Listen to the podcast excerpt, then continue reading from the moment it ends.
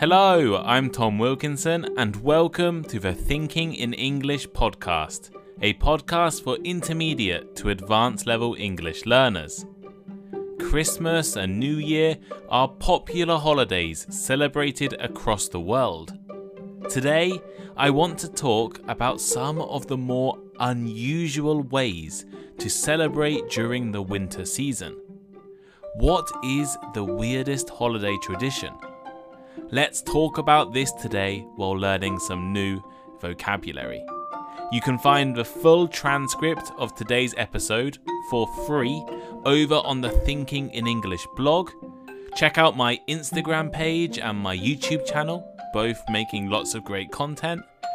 Join the Thinking in English Conversation Club over on Patreon. And leave me a rating or review wherever you are listening right now. Here is today's vocabulary list. As always, the written list is available in the description of the podcast and also on my blog, thinkinginenglish.blog. Tradition. Tradition.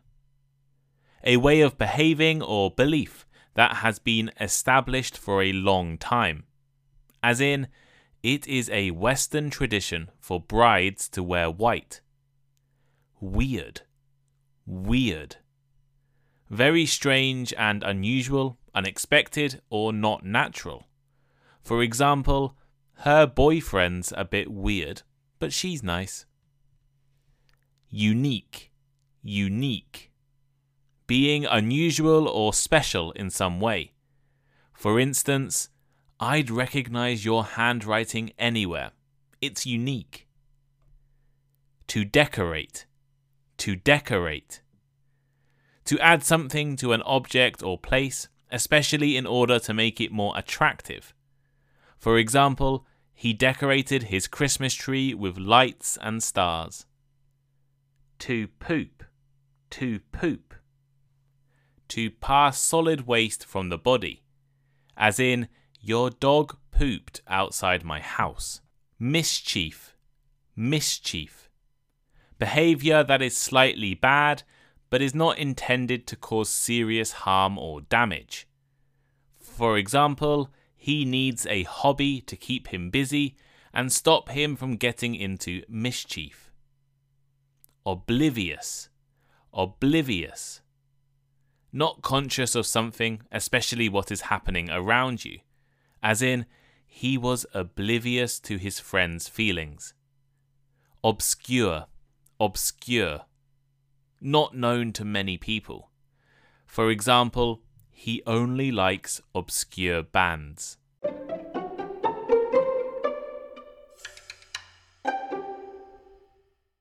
Merry Christmas and Happy Holidays. It is almost the end of 2022. And once again, we are entering a festive time of the year. Christmas, New Year, Hanukkah, the Jewish holiday, and many other festivals are about to take place around the world. I know a lot of you won't be Christian, but learning about traditions around the globe is fascinating. And there are a lot of fascinating Christmas traditions. In the UK, we eat roast turkey, mince pies, and puddings made of dried fruit and spices, and lots of chocolate. We watch the royal family give speeches, decorate our houses with trees and stars, lights and angels. We meet our family, listen to Christmas songs, and eat far too much. I think a lot of places have similar traditions maybe with different foods or styles of decorations. Some places have incredibly unique, maybe even weird traditions. And these are what I want to talk about today. What is the weirdest holiday tradition in the world? I've selected three unique Christmas traditions and one New Year celebration that are all strange in their own way. They each have unique backstories, cultural meanings, and probably seem strange for people who haven't grown up with these traditions. From fried chicken to spider webs, let's discuss these traditions and learn vocabulary at the same time. Christmas KFC in Japan. Christmas food varies across the world, from roast meat and fish to cakes, fruits, and desserts.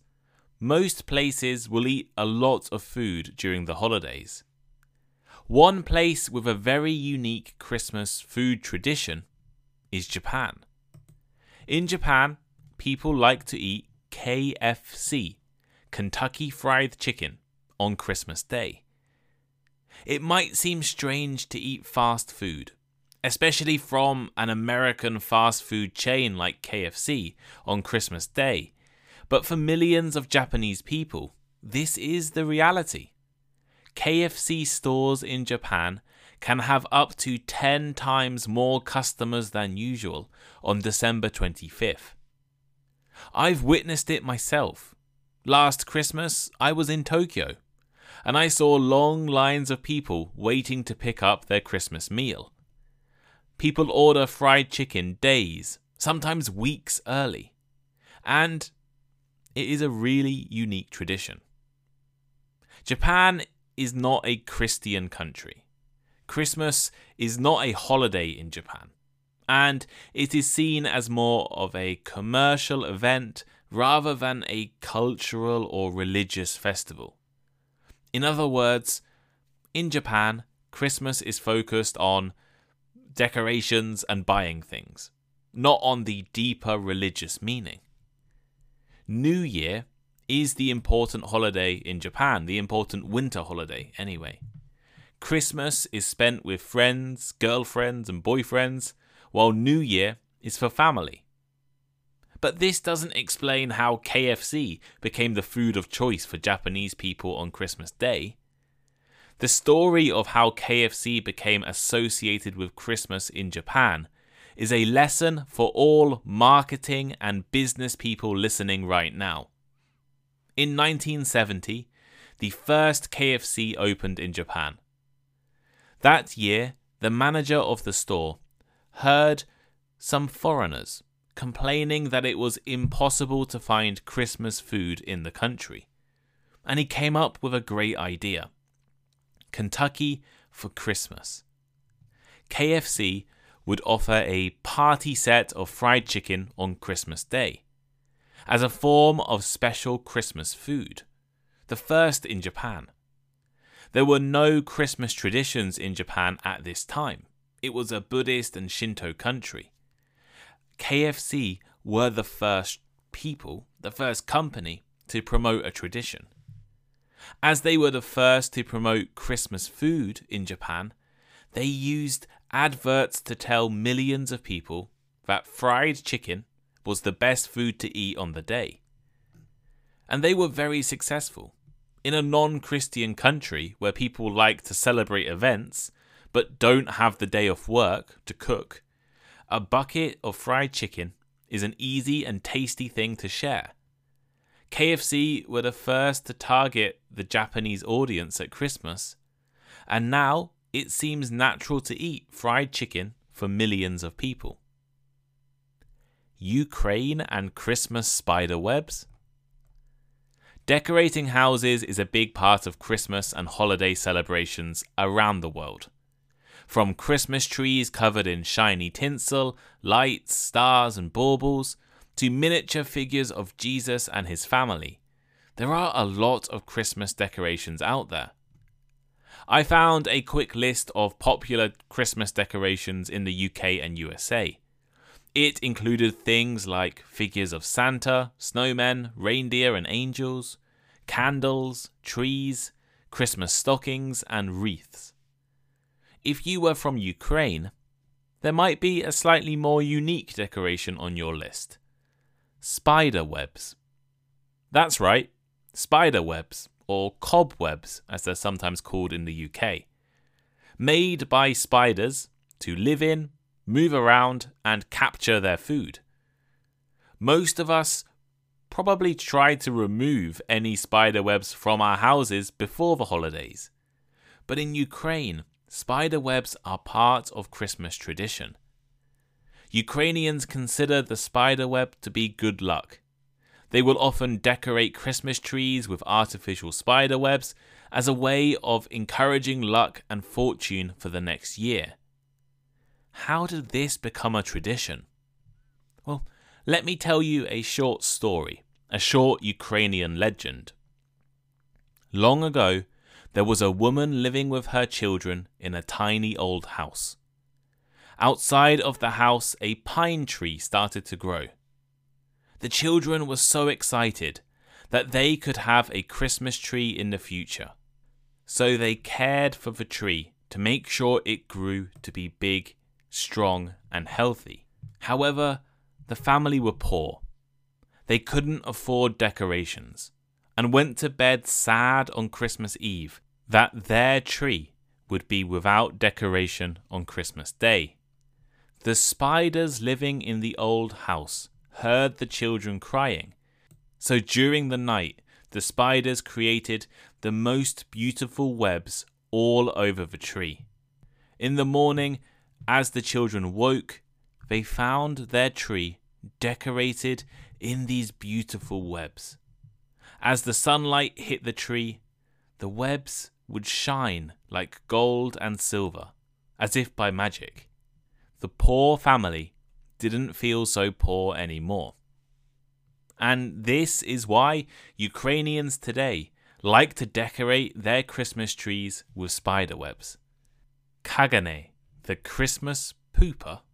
Ukraine is not the only place to have a unique Christmas decoration. Catalonia, a region in the northeast of Spain, has one of the most unusual. A lot of Christian countries will have a type of decoration called a nativity scene. A nativity scene is a model representing the birth of Jesus, or the nativity, with different people, animals, angels, and features of the Bible represented. Both my parents and grandparents have nativity scenes in their houses during Christmas, and some places will have large models in public buildings. What is usually included in the nativity scene? Well, almost all of them will have figures representing the baby Jesus, his mother Mary, and her husband Joseph. And other com- common characters include sheep, shepherds, angels, donkeys, stars, and models of a barn.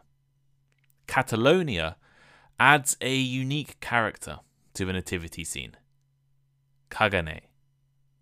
I apologize for my pronunciation already. Caganer has to be seen to be believed. It is a pooping figure, a character going to the toilet in the nativity scene. The word Caganer literally means pooper in the Catalan language.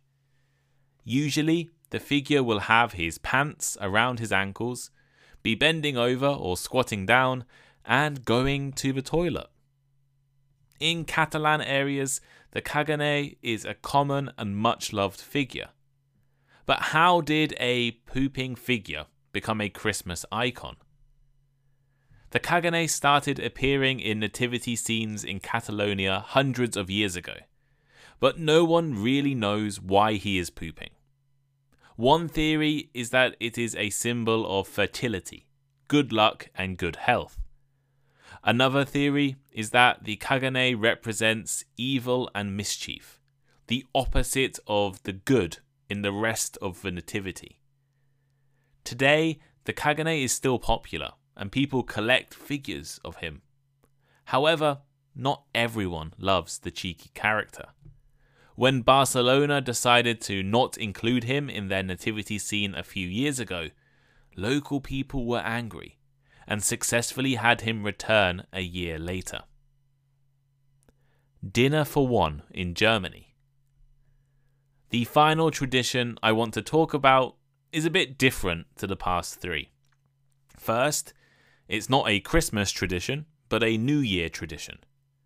And second, it doesn't seem weird on first glance, but it is something that has confused me since I first heard about it 10 or maybe 12 years ago. Every year, on New Year's Eve, families across Germany gather together to watch an old comedy on TV. This isn't that strange. Right? TV traditions are common around the world. But the comedy Germans traditionally watch is what I find interesting. This German New Year tradition, maybe the most popular New Year tradition in Germany, is to watch an old black and white British comedy that no British person has ever watched. It is called Dinner for One, and I'll leave a link to a version on YouTube. It's only 10 minutes long. Um, and it will be on the transcript of this podcast. So link is in the description. It is a English comedy skit filmed in the 1960s. The elderly Miss Sophie is throwing a birthday party and has invited all of her friends, but is apparently oblivious to the fact all her friends have been dead for many years. Miss Sophie's butler, her servant, is responsible for serving food to the guests and drinking their drinks. As the dinner goes on, he gets drunker and drunker. Many German people will know this comedy so well that they can repeat the lines word for word. It is watched every year by millions of people. But in the English speaking world, no one has watched it. How did an obscure English comedy sketch become the most popular tradition in Germany? Well, A Dinner for One was originally written in the 1920s and was designed to be performed on stage. In 1962, a German entertainer saw it being performed in a club in the north of England and loved it so much that he invited the actors to record it for his TV show in Germany. People in Germany loved this performance, and it was regularly repeated on TV in the 1960s, before becoming a regular New Year show in the 1970s. It is shown in other European countries as well, including Switzerland, Austria, and Scandinavia. And in 2017, apparently 12 million Germans watched it on New Year's Day. Despite it being so popular in the German speaking world, no one in England knows about this show. It has never been filmed for English TV, and until two or three years ago, had never been broadcast in the UK. In fact, when a German TV station asked the BBC if they had ever thought about showing it in the UK, the BBC responded that they had never even heard of the show. Maybe the most popular Christmas or New Year show in Germany, the BBC had never even heard of it. And to me, this is weird. It is weird that Germany is in love with a English comedy sketch that English speakers have no idea about.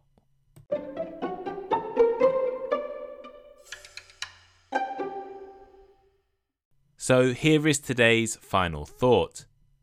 Thank you for listening to Thinking in English in 2022. This is probably the last episode I will release this year. I'm going to take the final week of the year off before starting again at the beginning of January. I just want to say thank you for all of the support over the past 12 months. I can't start to describe how much you have changed my life. A year ago, I had nothing. I was a research student who didn't like what I was doing and had a podcast with no listeners. Today, there are tens of thousands of people who listen to me, support me, and have helped me turn thinking in English potentially into my job. There are now over 150 of you subscribed to Patreon, joining our conversation groups and listening to bonus episodes. There are, I think, 33,000 people on Spotify who listen to me more than any other podcast. And I was a top 10 podcast for 250,000 people on Spotify, which is crazy. I'm sure there are thousands of you also on Apple and other podcast platforms So thank you, everyone, so much for listening to me this year. Everyone who has subscribed to me on Instagram, everyone who has subscribed to my new YouTube channel, the support is incredible. There are so many times where I have thought, oh, why don't I just quit? Only to receive a positive, happy, encouraging message on Instagram and me to think, okay, I'm going to carry on. I'm going to make this work. I'm going to turn this into my career, turn this into a business that can actually support my life. I'm not quite there yet, but hopefully by the end of 2023, thinking in English will be my full time job. And if you keep subscribing to Patreon, if you keep listening, if you keep supporting me on Instagram and on YouTube, then I can make that my reality. So thank you all so much for this year.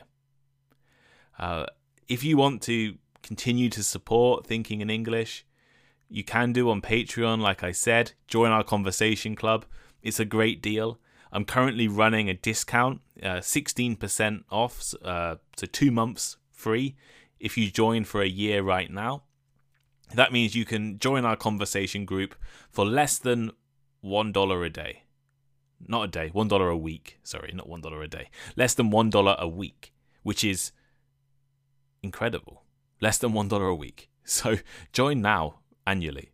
Uh, the price will be increasing in January, probably doubling, and the discount will also be slightly less. So the best time to join is right now.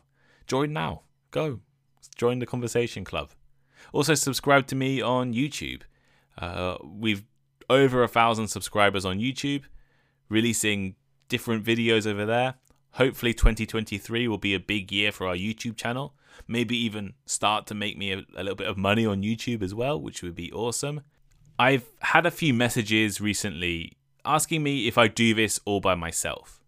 And when it comes to the podcast, yes, I I don't have a script writer, I don't have an editor, I don't have someone in charge or responsible or giving me giving me help in this sense, which a lot of other podcasts do and I don't. Maybe I should get one in the future. But the podcast is is all myself. I'm currently recording this at 1 a.m. in the morning. Um, but I do have help. So I want to say a big thank you to Nathan Nathan's Fantastic English on Instagram. Go and follow him over there. Nathan has been great. He is the person behind the YouTube channel. He takes my audio and he makes the graphics and the videos and uploads everything on YouTube. He also makes the shorts and the some of the Instagram reels and I don't think anyone follows me on TikTok, but I do have a TikTok page as well. Uh, so you can watch my TikTok, but that's Nathan. So Nathan makes all of that stuff. And also a big thank you to Thomas Brock. Uh, Thomas was a guest on the podcast, in fact, the first ever guest on the podcast. And along with Nathan, they have been helping with the conversation group. So when you join the Thinking in English Conversation Club, you're also getting access to two other qualified English teachers. In fact, more qualified than I am. So Nathan and Thomas, Thomas W. Brock on Instagram, Nathan's Fantastic English on Instagram. Uh, go and follow them and show them some love and support and say thank you for helping keep thinking in English going and giving me ideas and support uh, with all of the stuff that's been going on this year. So I don't really know what else to say. Thank you so much for 2022. Have a Merry Christmas and a Happy New Year. And I will see you all in 2023 for a new year full of growth, learning, education, and development.